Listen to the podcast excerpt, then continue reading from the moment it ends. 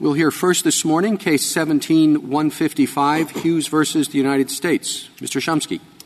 Mr. Chief Justice, and may it please the Court, the plurality and the concurrence in Freeman recognized two ways that a sentence following a C-type agreement can be based on the guidelines. Both are correct. Now, those opinions differed in their reasoning, such that Freeman itself has no precedential effect under Marks, but the two approaches can be united under a common umbrella, namely longstanding principles of proximate and multiple causation, and that's because each form of guidelines reliance bears a close connection to the sentence. The first — Mr. Chomsky, could you address one issue for me on this question? In a C agreement, the government is giving up often certain things. Sometimes they dismiss additional charges. Sometimes, as here, they give up filing a persistent felony certificate. Sometimes they agree not to prosecute someone important to the defendant. There are many things that go into that bargain. How is a district court judge to determine whether a departure from the guideline range is justified? In what circumstances is what the government given up valuable enough to keep the original deal, and when is it not? Justice Sotomayor, let me answer the question in two parts, if I can. First of all, those conditions, the way Your Honor describes C-type agreements, are true also for B-type agreements and for the sort of C-type agreements that the government concedes open the door to eligibility for relief under 3582C2. So this particular category of C-type agreement that the government is proposing to carve out is not different in that way than all of these other categories of agreements. Except that let's take dismissing charges. I think it could be seen as relatively easy. How different were the charges and the exposure from what was kept, and what was the strength of the government's evidence. And the government could talk about that at sentencing on those charges. But the persistent felony offender certificate is a different judgment, which is I, the government, think that a sentence of X amount justifies giving up that certificate. How would a district court make up for the loss of that belief by the government? Well, so, Justice Sotomayor, let me push back a little bit still on the first part of my answer and then get to the second part. Again, that's no different than in a C-type agreement in which there is a range defined by the guidelines, and the government agrees that those sentences are eligible for relief under 3582C2. The only difference there is that rather than a number potentially moving a bit, a range will move a bit. So, again, I don't think it's categorically different in that way. But to answer the second part of the question, the district court judge, exercising her or his discretion, will apply the 3553A factors just like they do in any other case where there is a request for discretionary relief under 3582C2. Remember that this is only a question of eligibility. It's not a guarantee of relief. It just enables the case ordinarily to go back to the very same district court judge who is the one who approved the agreement in the first place and determine whether under the circumstances, again, the 3553A circumstances, some adjustment is appropriate. When wouldn't any? What would disqualify a defendant from eligibility? The plurality said this determination has to be made on a case-by-case basis. But as I read your brief, I can't — what are the scenarios where you think someone would not be eligible? Let me answer again in two ways, and again maybe in exactly the same two ways. This is no different than any other sentencing determination in the sense that it is predicated on the 3553A factors. No, I'm saying — we read the transcript. Government comes in under a C agreement where it says we're not recommending a guideline sentence.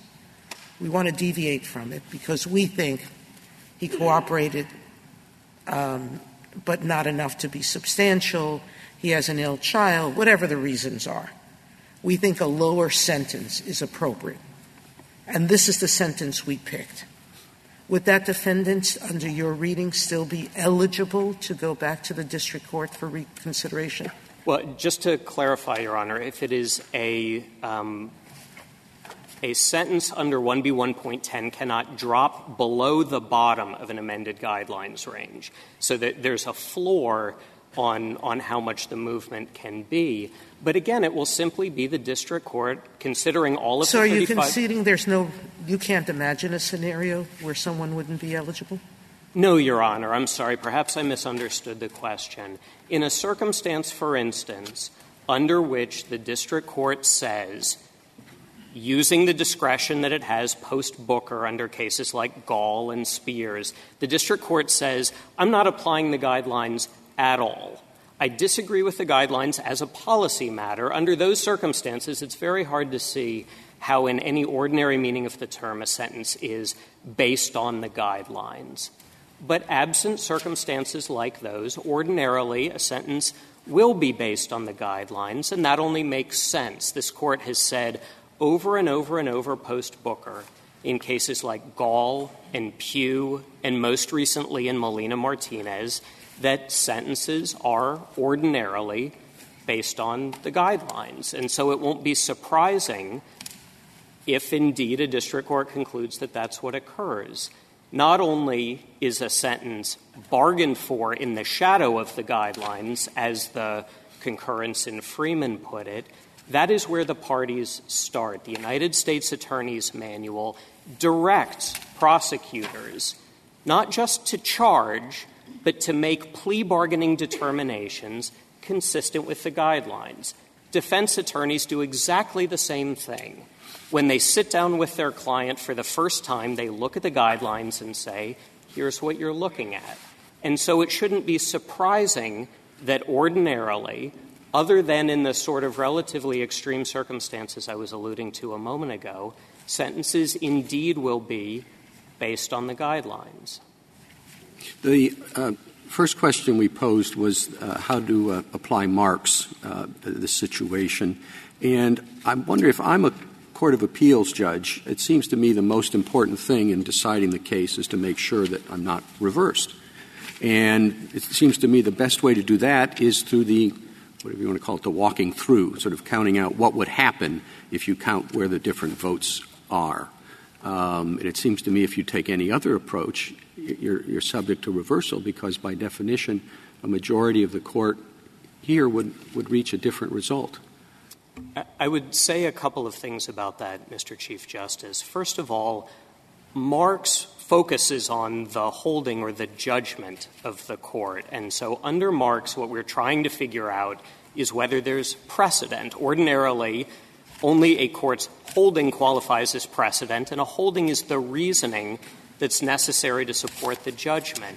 The government's alternate approach, its run-the-facts-through-the-opinions approach, first of all, I'm not sure it even purports to be an application of Marks in that sense.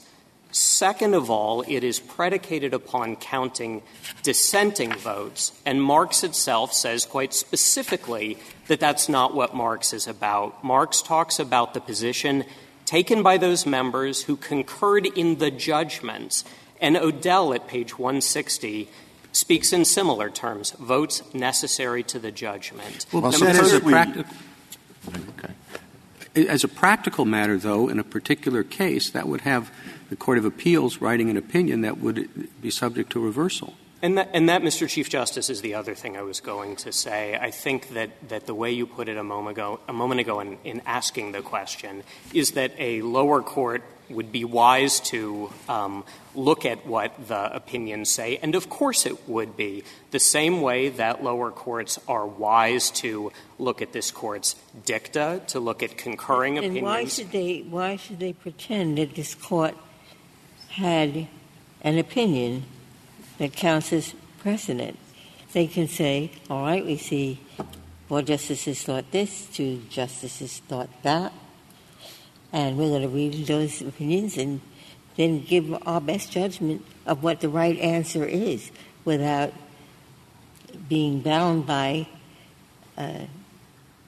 a minority of the justices. Justice Ginsburg, that we think that is exactly correct. A lower court is wise to pay attention to the votes of justices, but that is a very different question than whether there is binding precedent. And here, what the 11th Circuit concluded was simply that it had to follow the concurring opinion in Freeman, that it was the vote of one justice was the law of the land, notwithstanding the fact that 8 justices had sharply disagreed with that reasoning. And so, Justice Ginsburg, we think that's not right. Now, to be clear, a lower court could say, I am going to count votes, I am going to predict what the Supreme Court might do.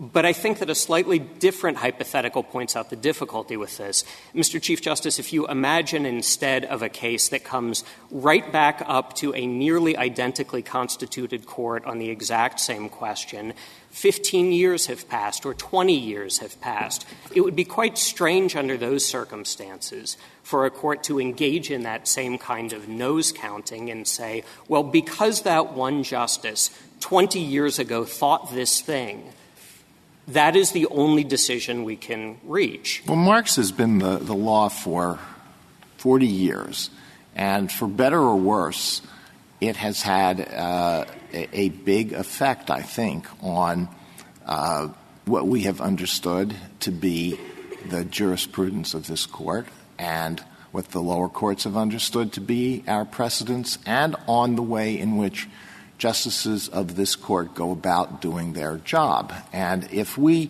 abandon anything like Marks, perhaps it certainly could benefit from some clarification and maybe some refinement. But if we abandon it completely, it could have pretty profound changes. Why should we do that?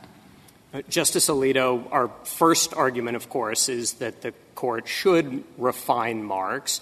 And we think that the logical subset test, or as this court put it in Nichols, looking for a common denominator, is the most sensible way to do that, consistent with the norms about precedent and holdings that I was alluding to earlier. Well, you know, Professor Ray wrote an interesting amicus brief in this case, and arguing that the logical subset approach is illogical. And I think there might be something to that. Let me give you this example. Let's say that 9 people are deciding which movie to go and see, and 4 of them want to see a romantic comedy, and 2 of them want to see a romantic comedy in French, and 4 of them want to see a mystery. Now, are the 2 who want to see the romantic comedy in French, is that a logical subset of those who want to see a romantic comedy? Justice Alito, the answer is it depends, and those people could say what their view about that is. And well, suppose we know nothing more than that. Then it is a fair presumption, at least under certain circumstances. I can't speak to romantic comedies in French, but there are a couple of this Court's precedents under which, contrary to what Professor Ray has said, logical subsets do, in fact, make a great deal of sense, if not all the time, then nearly all the time. I mean, if that's a logical subset, I think there's a serious problem with the argument, because the 4 who want to see a romantic comedy might think, I don't want to see anything in a foreign language, particularly in French. I'd rather go see a mystery or something else. So, Justice Alito, and I think this is the key to the puzzle, any time 2 people, be they justices of this court or people going to see a romantic comedy, can say, here's how far I go, but I don't agree with that thing over there. And so sometimes we see justices saying, I take an absolutist view, and anything less than that is legally wrong. And under those circumstances, we would know what those justices think. And, of course, justices would have, like they always have, the prerogative to articulate how far their view goes and whether something less makes sense. But at least as a way of understanding — I'm sorry, but that means that you would want them to engage in dicta. In other words, you're saying, let's say someone has an absolute view of the First Amendment. You can't have any restraints at all. And the concurring opinion says, well, I agree with that, except when it comes to, communists. Then I think they shouldn't have the right to speak. And you don't know that the people who think there's an absolute right may say, well, it's absolute, but if you're going to carve out anybody, you've got to carve out everybody. And what you're suggesting is that to make things clear for the courts of appeals down the road, those justices should talk about these hypothetical cases, about how they would apply the rule in the event, that this or that happens. And I wonder if that's more problematic than the difficulties you have with just sort of the counting through approach. I don't think it is, Your Honor. The point is simply that justices have the prerogative, like they always do, to articulate how far their rule goes.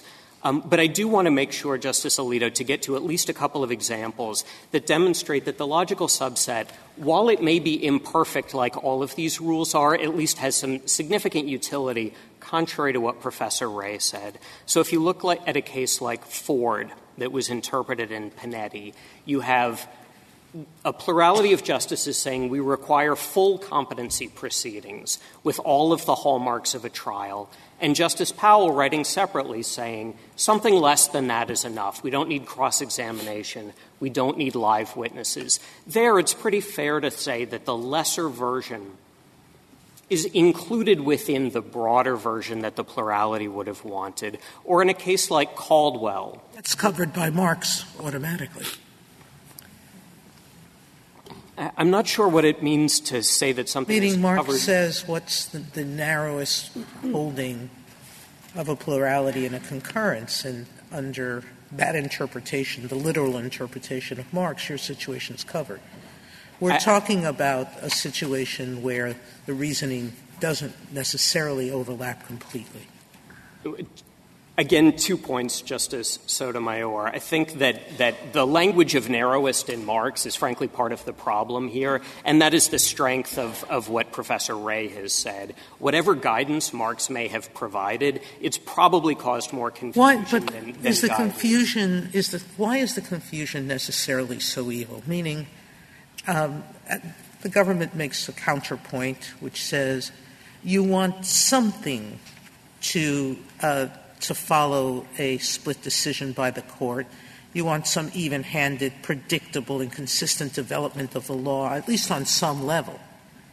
And even if there is some confusion, there is some predictability that's going on. Under the Ray test, there isn't any. It's as if the decision was made and nothing has happened because we're still sending it back for the lower courts to be without real guidance. I think the strength of Professor Ray's view, Justice Sotomayor, is that the current situation is not, in fact, providing much, if any, guidance. And at pages 16 to 17 of his amicus brief and in the underlying paper, he lays out innumerable circuit splits that have resulted from efforts to attempt to apply the Marks rule. And so the idea would be simply I'm sorry, please continue. Well, simply that to return to the older historical norm of actual majority rule would provide clarity, and absent that, percolation could occur in the lower courts, which would aid this court in its ultimate decision-making. The question is, what is the second best? We're in a world in which the first best option, which is 5 people agreeing on the reasoning, that doesn't exist. And so everything else is going to be it's going to have some kind of problem attached to it, and we're really picking among problems.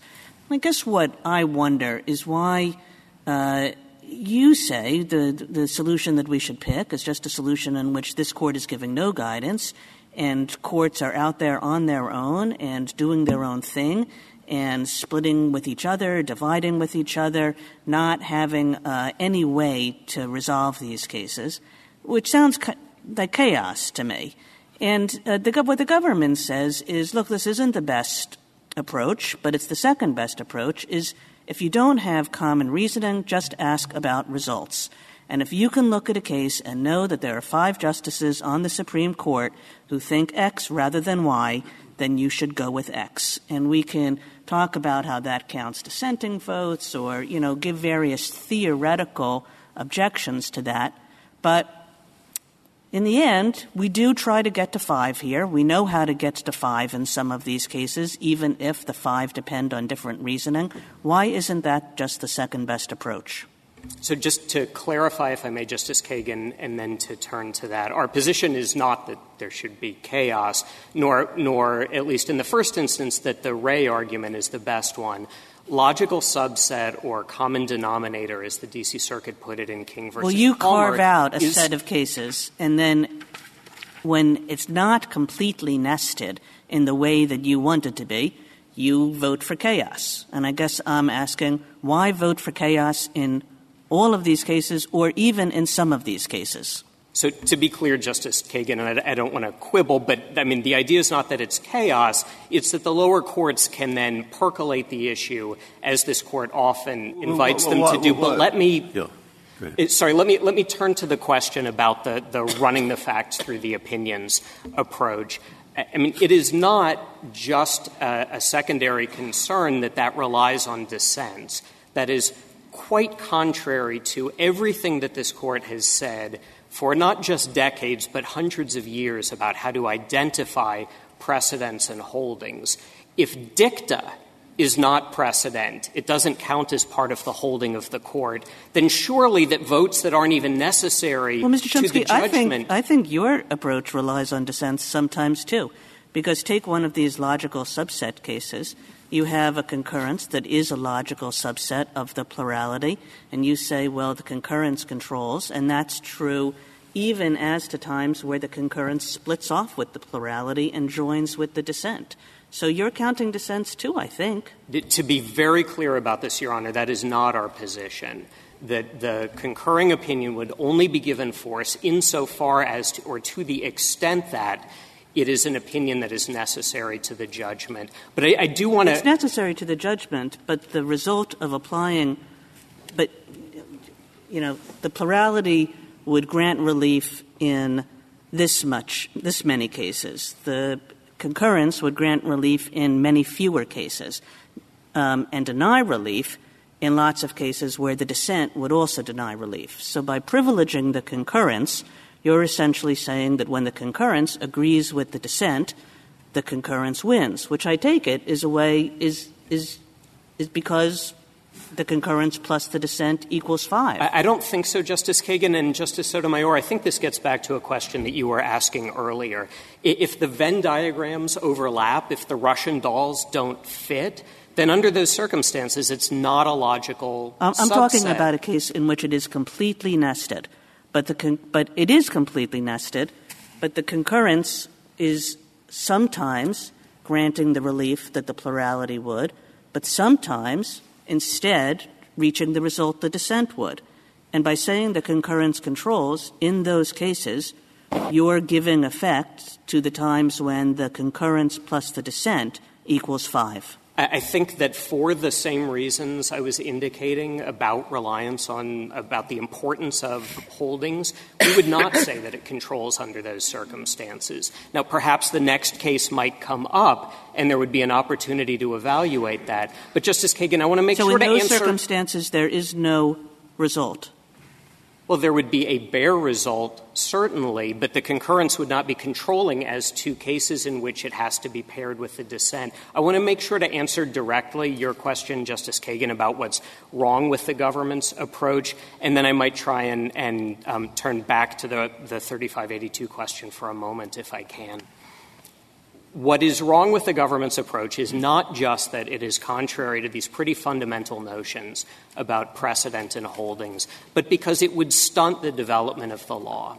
It would say at precisely the moment at which this court is unable to reach a majority, the lower courts should stop trying to sort these issues out. We should stop hoping that we can get to an actual result, whether because of the coming together of the lower courts or because a justice changes their mind or a justice joins a — Why is the development of the law stunted completely? You tell us that there's confusion and a split, which suggests to me that the split is occasioned likely in part by the circuit's view of the persuasiveness of the split, of some other side's arguments on the split. So it's not, I don't think, necessarily that it stifles discussion. in any meaningful way. You say this kind of confusion I don't like. I think the point is a bit different, Justice Sotomayor, in the following way. The idea would be that once this court splinters, and when there is no middle ground, as the government puts it, at that point, all that is left for a lower court to do is run the facts through the opinions. You don't think about the issue further. You don't attempt to resolve it on the merits. You just plug things into the vote-counting algorithm and get bare results in bare cases. Well, can I just ask you this quick question? Suppose that there's a majority of the court that agrees that a particular party is entitled to relief, but there is no majority as to the provision of the Constitution that provides the relief. What happens in that situation? So that's never a precedent unless one of the two and both of these groups feel very strongly that the other is wrong in identifying the constitutional provision. So one of them has to give way or else this issue is never going to be resolved?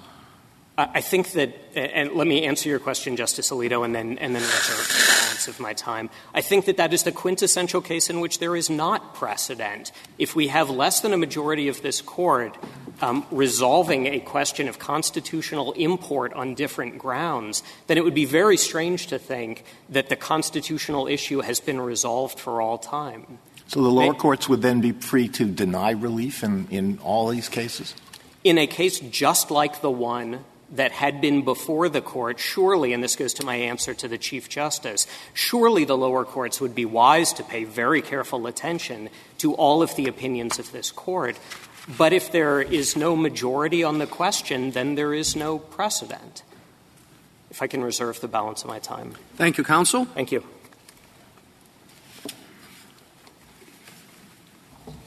Ms. Kovner?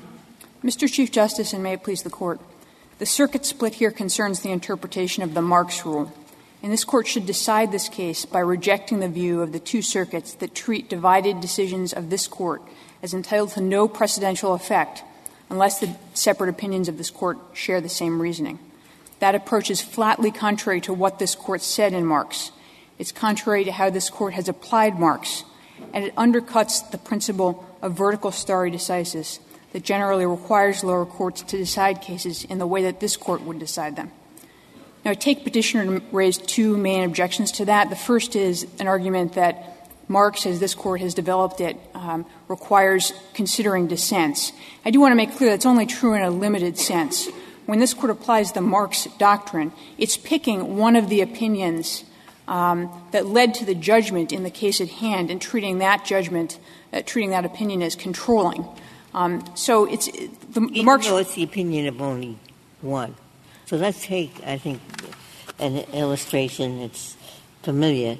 For years it was thought that Justice Powell's opinion in Bakke was controlling. That was a 4-4-1. And he was in the middle, but none of the others took the position that he did. So a single justice was thought to determine what this Court's precedent for the Marks was. That's right, Your Honor. I think that this Court has consistently applied Marks in that way by picking an opinion that's not subscribed to by the members, by all the members of the Court or by a majority, and describing that as the controlling opinion. And I think the reason, Justice Ginsburg, is that when the Court applies that opinion, it's not applying an opinion that leads to the result that's favored by only one member of the Court. It's applying an opinion that leads to the result that's favored by a majority of the Court. And in every application, the application of that opinion also is supported by the reasoning of a majority of members of this Court. That might be true, but it might not be. I mean, there are middle ground positions that in a 4-1-4 case, where the four would say, well, if we can't get what we want, we'd rather have the middle ground position. But there are some cases where there are middle ground positions which seem utterly incoherent to anybody else. Incoherent, or maybe it's based on what you think is an impermissible criterion, or for some reason, the middle ground is the worst of all possible worlds.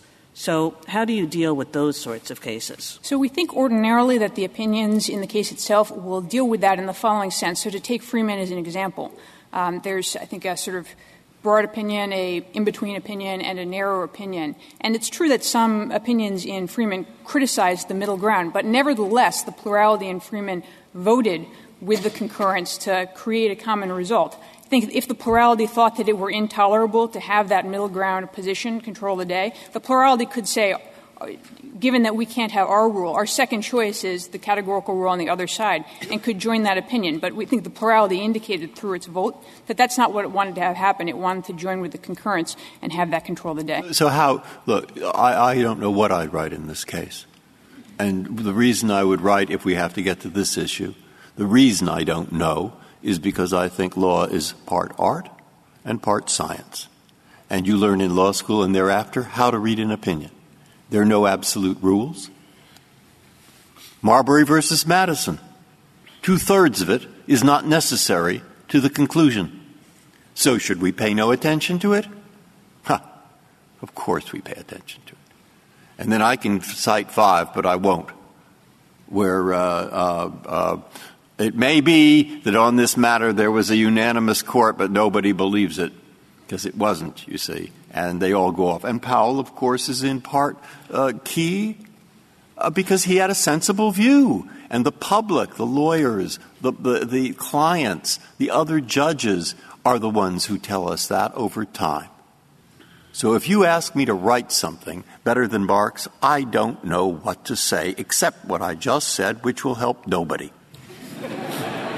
So I think the question that lower courts are in need of guidance on in this case. But what guidance? Yes. So, I mean, what? Sure. You talk about the French movie. That was great. I mean, fine. I say, you mean they really don't want to see the Philadelphia story? They must be crazy. All right. So, but you see, if you have, of course, a real French comedy, fine. But suppose you have, well, to show off, Mr. Hulot's Holiday, you know? It's a comedy, but is it romantic? You see? And, I mean, that's what law is about. And now suddenly you want us to write a rule. They've done all right with Marks. Leave it alone and say interpret it with common sense. So I agree with that, but I think there is one clarification that there's a circuit split on, and it would be helpful for this Court to resolve. There are 2 circuits that say, contrary to the views of other circuits, that you need to have not only shared results, which I think say they're wrong. That's right, Your Honor. And then they say what's right, we don't tell them. No, I think the Court can say Marks, and I think the one thing that the Court can add to Marks, if it wants to provide further guidance, is that what the Marks rule is doing is it's achieving vertical stare decisis. It's a way of ensuring that lower courts decide cases in the manner that this Court would. And so to the extent that in a particular case there's difficulty in identifying one opinion as the narrowest, a thing that the courts can also do is run the facts of the case through multiple opinions and see whether the result that is achieved there is the result that's favored by a majority of the Court. And of course, that's something this Court has done in applying Marks 2. May I ask 2 questions? I don't want you to ignore the 3rd question of the petition. But the first one is, if we are able to reach a majority in the Freeman question, should we reach the Marks inquiry, and if so, how? And why? I mean, we usually – it would be pure dicta. I think that's right, Your Honor. And so the Court, I think, has a choice about how it wants to resolve this case.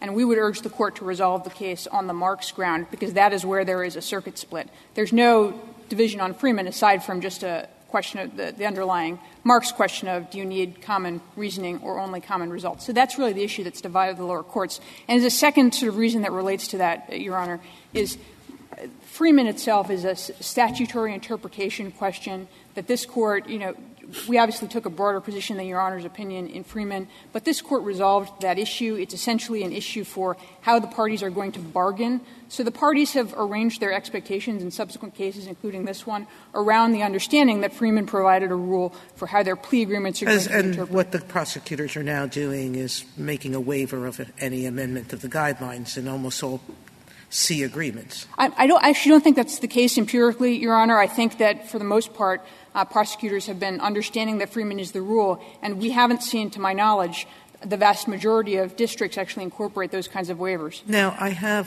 a question on the substance of the plurality's position.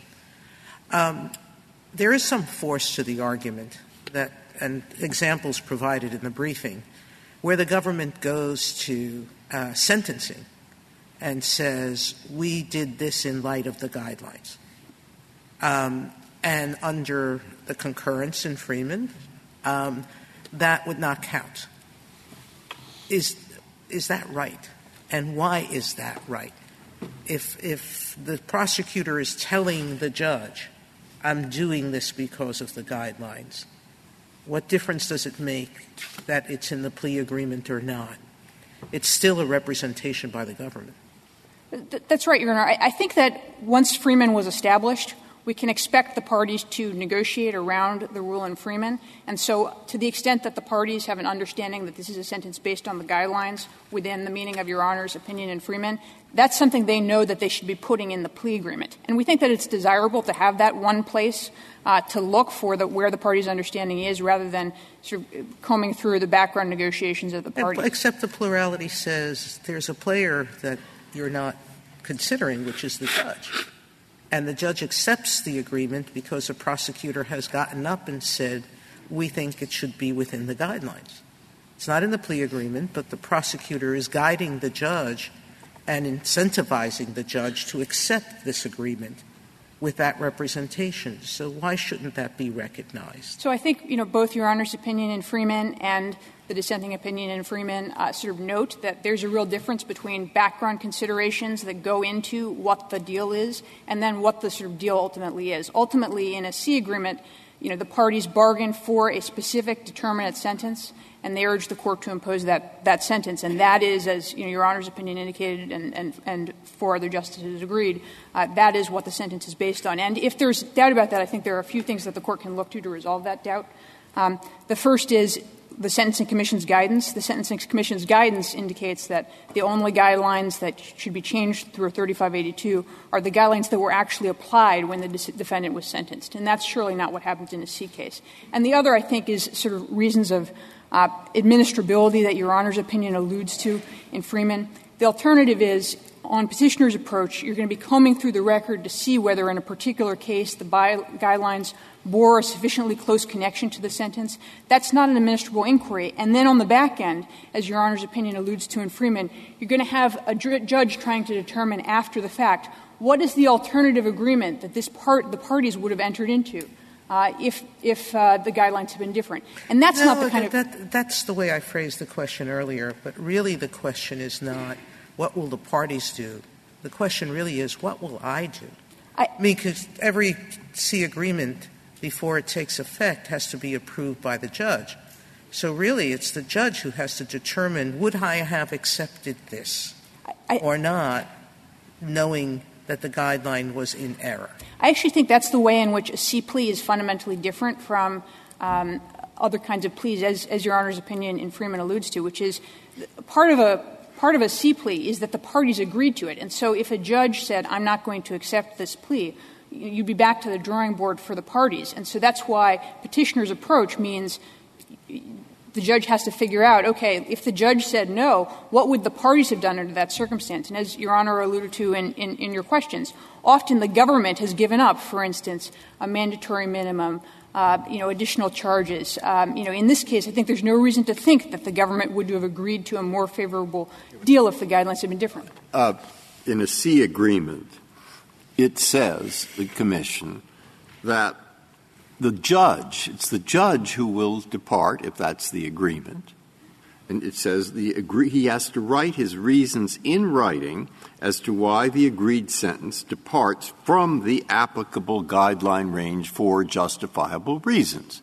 So if the guideline range is 120 months, he says why it departs from that, and he has some reasons. And if it's 100 months, he says why it departs from that.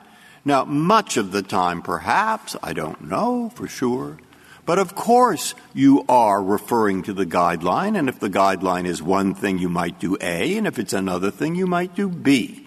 And certainly you will have to say something different where the guideline is 100 versus 120. Not certainly, but almost certainly.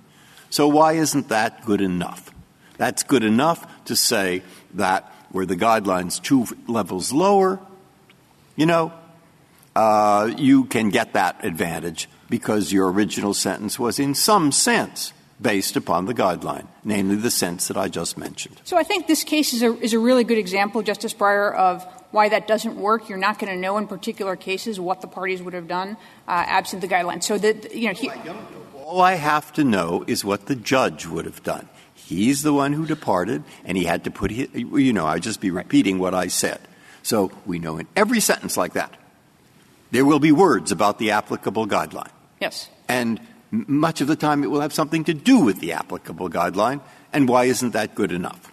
So, Justice Breyer, to take, for instance, this case, there is no reason to believe, I think, in this case that the judge would have rejected the parties' plea agreement if the judge had calculated the guidelines differently. For instance, in this case, the particular change to the sentencing guidelines that the, you know, that was ultimately made had already been proposed. The parties knew about it. The judge knew about it. Nobody indicated that that fact, if that guidelines change had been in effect, the result would have been different. And here, I think there's good reason why the judge would have accepted this plea agreement, which was for a below-guideline sentence, even if the guidelines had been different, because the government was giving up a mandatory minimum in which the government could have insisted on a life sentence in this case.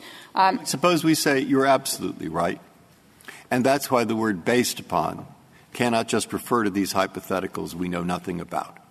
Therefore, based upon refers to an instance where the judge made significant use of the guideline, either in his reasoning or in the reasons that he gave, which, of course, would throw this case right into the opposite side that you want.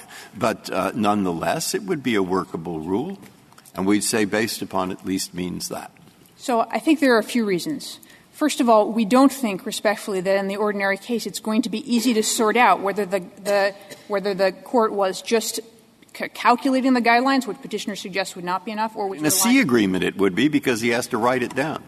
I think all he has to indicate is that there were justifiable reasons for him to accept the sentence, notwithstanding that the sentence in a particular case was outside the guidelines. And I think there's some additional reasons why that approach wouldn't be a good one. The first is the Sentencing Commission's guidance. The Sentencing Commission has indicated it has to be, in order for 3582 relief to be available, the guideline has to have actually been applied at sentencing. And then I think there's a stare decisis reason, which is the court, you know, whatever the merits of the rule in Freeman, and obviously the government took a slightly broader approach to the extent to which 3582 denies relief, but this is an opinion of this court that this plea and other pleas have been sort of organized around since the case was decided, and that's a case in which statutory stare decisis principles have their greatest force. So, I'm sorry, Your Honor. No, I understand you'd like us to decide what we're calling the Marks question rather than just resolving what Freeman means. But to what extent is the Marks problem real outside of the Freeman context? I know Freeman has beset the lower courts with a lot of difficulty and generated disagreements. But have there been real problems outside of that context? So, I mean, the courts that have gone against us on the Marks question have indicated it's sort of it's just their interpretation of Marks, so it's the interpretation they would apply in future. But they've done it in the context of trying to figure out what Freeman means. And if we relieve them of that confusion, how far have we gone to resolving the problem? I don't think very far, Your Honor, because in any future divided decision of this court, those courts would go back to applying their There are a lot of divided decisions of this court, though. That's right. And it doesn't seem to be a pervasive problem outside of the Freeman context, at least that you've documented so far. And I was just wondering whether you had any other evidence of problems outside of the Freeman context. So I think an additional circumstance, you know, some of the amicus briefs allude to is interpreting this Court's decisions in Rapanos. You know, we think this same issue comes up there. And, you know, the two circuits that have indicated shared reasoning is necessary, I think, would regard this Court's decision in Rapanos as not having precedential effect.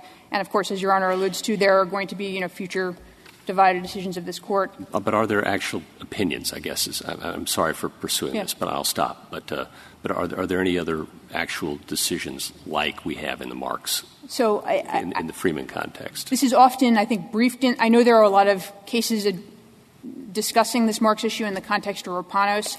The opinions that I've focused on, I think, where this has been framed most are the Freeman cases. In part, that's because this is essentially a recent split. So Davis is 2016, and that's where the Ninth Circuit sets out its opinion. I think the D.C. Circuit case, it did arise earlier in one case that was King, and I think that which obviously involved an interpretation of a different opinion of this Court. I think Your Honor's right that this split is framed most squarely in terms of Freeman, one of the circuit's only arrived to its interpretation of Marks in the context of Freeman, but those courts have set out rules that are going to apply in future cases. Didn't the commentary that's been referred to, Ray and the other one, give lots of examples? I think the Professor Ray's brief I take to indicate the long article. Yes. I take him to have identified cases where he asserts that there's been difficulty applying Marks in the past, so perhaps that supports the idea that there is benefit to be had from clarifying what the Marks rule means. It has been said that, and in one of the briefs, that the government in several cases endorsed this so-called Russian doll approach. Is that true that the government once did, and is the government giving it up now? No. I mean, I know in the cases interpreting Rapanos, the government has consistently taken the position we've interpreted here. Petitioners, I think, cite one of the petitions in a petition we filed in a case called McWayne, but my reading of that petition is that it's entirely consistent with our opinion here. We don't suggest – I'm not aware of any filing in which we've suggested that the Marks rule requires shared reasoning in order for a decision to have precedential effect. If we follow your predictive approach, why should we – could it not be confined to the opinions that concurred in the judgment? Why should we count the dissents? Why not just look at the ones that concurred in the judgment? So I take the Marks rule. I think that would be contrary to what this Court has said and done for about 40 years, where it said you identify the narrowest opinion concurring in the judgment, and then you treat that as the controlling rule, even though in some cases that opinion aligns with the dissent and in some cases with the plurality. And we think that's the right rule, Justice Alito, because otherwise in every Marks case, the Court would essentially need to take the case twice, once for the cases where the plurality aligns with the concurrence and once for the cases where the concurrence aligns with the dissent. And in that case, the members of this Court could issue identical opinions to the ones they issued in the first case, because all of the opinions have already fleshed out exactly what rule the justices are applying. But it would need to essentially — this Court would need to essentially take the case twice. The rule that was set out in the first case would depend somewhat arbitrarily on the vehicle on which the Court initially granted cert. We don't think there's any need for the Court to expend its resources in this way, and the effect would be an undesirable one for purposes of vertical stare decisis, where for a period of time you would have courts not being bound by what five members of the Court have indicated is the appropriate rule. As best you interpret the Ray brief and the Ray article, is it your position, or would it be your position, that overruling Marks would be disruptive? I think so, Your Honor. I mean, the Ray article points out that courts of appeals have relied on Marks quite a lot. There are over 400 decisions of courts of appeals applying Marks to over 100 decisions of this Court over a 40-year period. So we think there's quite a lot of appellate court jurisprudence that's based on applying Marks to this Court's decisions. So we think it would be quite disruptive to overrule Marks. But for the, you know, we believe Marks is the correct rule for the additional reason that the principles of vertical stare decisis that it embodies is, I think, the appropriate way for lower courts to adhere to this Court's decision. That Marks is fine for the cases that it works with, which are a logical subset fine. But it doesn't deal with every case. And we just recognize it doesn't. And as far as the other cases are concerned, we don't necessarily have to go into them. If we did have to go into them, you'd try to pick out something that is not an oxymoron, but it's something along the lines of legal common sense. And I don't know that I can do better than that. So, I mean, we agree that the Court doesn't need to consider or decide cases that are not before it, but we would urge the Court to clarify that there's no requirement of common reasoning. And, you know, to go on and say, in this case, the lower court was correct to apply Marks to the straightforward application of Marks. If there are no further questions, we would urge that the judgment be affirmed. Thank you, counsel. Mr. Shumsky, 3 minutes. Thank you, Your Honor. Justice Sotomayor, I'd like to start with your hypothetical in a circumstance in which the prosecutor says the sentence here, the agreement here, was based on the guidelines.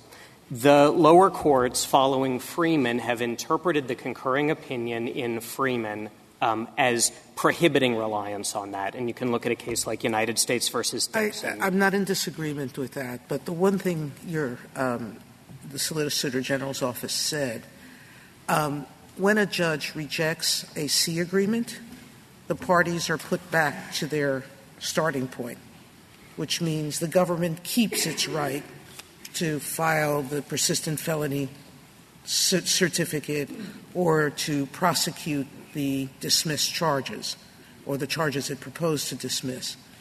In doing it this way, they don't get that chance anymore. Doing it the way the plurality suggests, they're losing that chance. Justice Sotomayor, let me try and address this as sharply as I can. This is where we started the colloquy at the beginning of this argument, and I think it's critical. The government is not losing the benefit of any bargain here, and it is certainly not in any greater way than it is for any other form of plea agreement. Well, you're turning it into a B instead of a C, is what you're saying. No, this is like all B agreements. Because remember, we have other types of C agreements with a range, and the government says those ones are fine. We don't mind giving away the benefit of our bargain for C agreements with a range, because there, again, when Congress in these narrow circumstances has said the Commission, again in narrow circumstances, is applying a change retroactively, under those circumstances, the bargain has changed. What was here is now here. And that's just the same for these agreements. I would emphasize that the record here shows that the judge, the parties, and the probation officer were discussing the sentencing guidelines at length. This is not just a circumstance in which they're being alluded to. At 32A to 36A of the record, they're performing a guidelines calculation. What about the 3-point reduction for acceptance of responsibility? What about 2 points for using a gun? And it makes sense under those circumstances to send it back to the same district court who accepted the bargain and who had to, relying on Section 6B1.2, assess the bargain. That is the critical thing about 6B1.2. Congress, when it enacted 994A2E, directed the Commission to put the judges in the middle of this process. The judges are assessing the agreement to determine whether it is compliant with the guidelines or at least compliant enough to be accepted. And so here we have a judge who sat there and dickered with the parties over the guidelines, and it only makes sense there to say this is a circumstance in which you are eligible to seek relief. You're not guaranteed to get it, but we're not closing the door. The final point I'd like to make on Freeman, Congress did not carve out C-type agreements. It could have. It knew how to do that. It did that in 3742 in limiting appeals, but it didn't do that for C-type agreements when it could have. Thank you, counsel. The case is submitted.